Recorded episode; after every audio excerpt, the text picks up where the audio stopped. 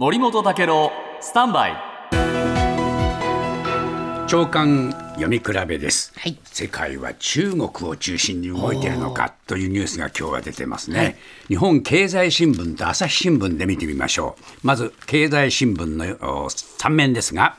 中国のお経済があ持ち直しているという記事、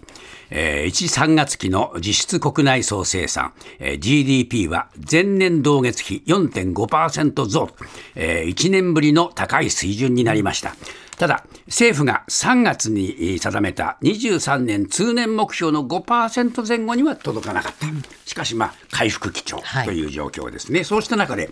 えー15面には、えー18日に開幕した上海国際自動車ショー、ここで EV で中国の存在が非常に目立っているという話ですね。えートヨタも、えー中国の企業と合同で車を作ろうとする。ホンダの副社長は、えー電動化で世界で最も進んでいるのは中国市場と言っている。中国の存在すごいんですね。さらに、えーこれは10面。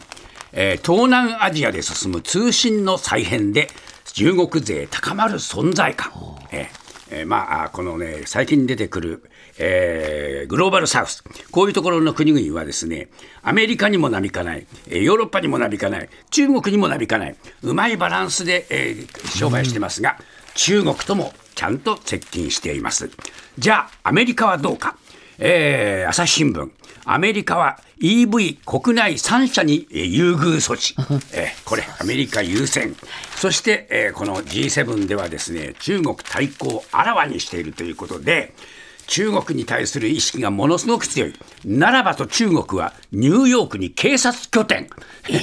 怖い顔も中国はちらっと見せてるんですね。そしてこれは世界50カ国にあって、日本にもあるそうですよ。